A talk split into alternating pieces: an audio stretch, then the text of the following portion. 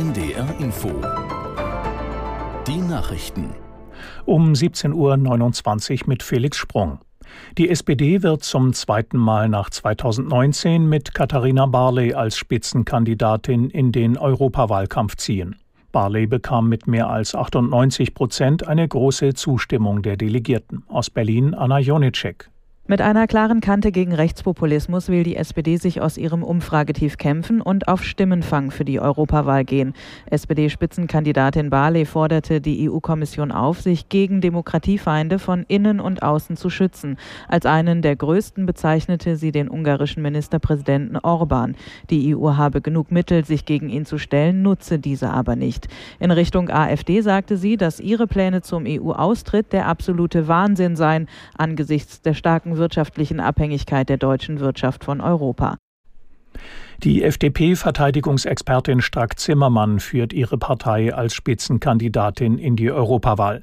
Auf einem Parteitag erhielt die Düsseldorferin 90 Prozent der Stimmen. Die 65-Jährige betonte in ihrer Rede, die EU müsse den Arbeitsmarkt weniger regulieren und kritisierte EU-Kommissionspräsidentin von der Leyen. Zur inneren Sicherheit gehört auch ein freier und nicht durch Richtlinien und Bürokratie behinderter Arbeitsmarkt. Frau von der Leyen organisiert dieses Europa in den Wahnsinn. Die Bürokratie arbeitet unter Frau von der Leyen so gewissenhaft, dass innovative Unternehmen bald stempeln gehen können. Und deswegen weniger von der Leyen, mehr von der Freiheit. Das muss die Botschaft in den nächsten Monaten sein. FDP-Spitzenkandidatin Strack-Zimmermann. Zum zweiten Mal innerhalb von zwei Wochen haben in Hamburg Zehntausende Menschen gegen Rechtsextremismus demonstriert. Nach Angaben der Bewegung Fridays for Future kamen sogar 100.000 Menschen in der Innenstadt zusammen. Die Polizei wollte sich erst nach Ende der Veranstaltung zur Teilnehmerzahl äußern. Die Demo stand unter dem Motto Für Vielfalt und unsere Demokratie. Hamburg steht zusammen gegen die AfD. Über 40 Organisationen hatten dazu aufgerufen. Auch in Leer, Melle und Bremerhaven wurde heute gegen Rechtsextremismus demonstriert. Deutschlands Sicherheitsbehörden gehen gegen antisemitische Hetze im Internet vor. Das Bundesinnenministerium bestätigte einen Pressebericht, wonach seit Beginn des Gaza-Krieges 273 Anordnungen zur Entfernung von Tweets erlassen wurden. Die meisten betreffen die Plattform Telegram. 17 Mal ist der Dienst X angewiesen worden, einmal Instagram. Die Betreiber hätten die Anordnungen fristgerecht umgesetzt. In Paris soll am Abend über ein mögliches Waffenstillstandsabkommen für den Gazastreifen verhandelt werden. Es kommen die Geheimdienstchefs Israels, Ägyptens und der USA mit Vertretern aus Katar zusammen, die als Vermittler für die Hamas verhandeln. Aus Tel Aviv Christian Wagner.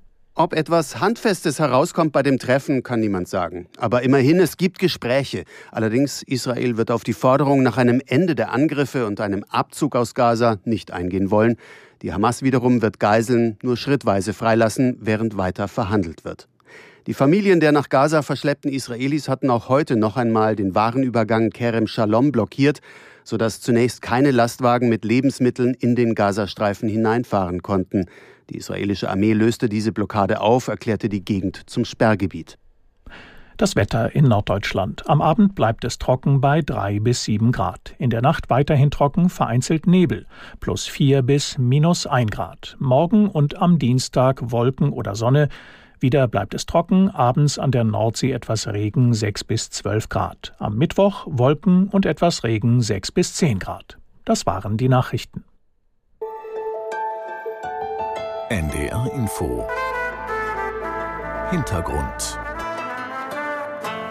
Drei Kulturhauptstädte hat die Europäische Union für 2024 ernannt.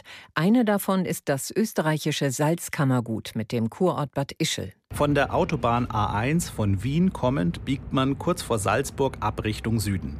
Es geht durch Gmunden durch und dann geht es schon los. Das Salzkammergut ist Österreich von seiner schönsten Seite.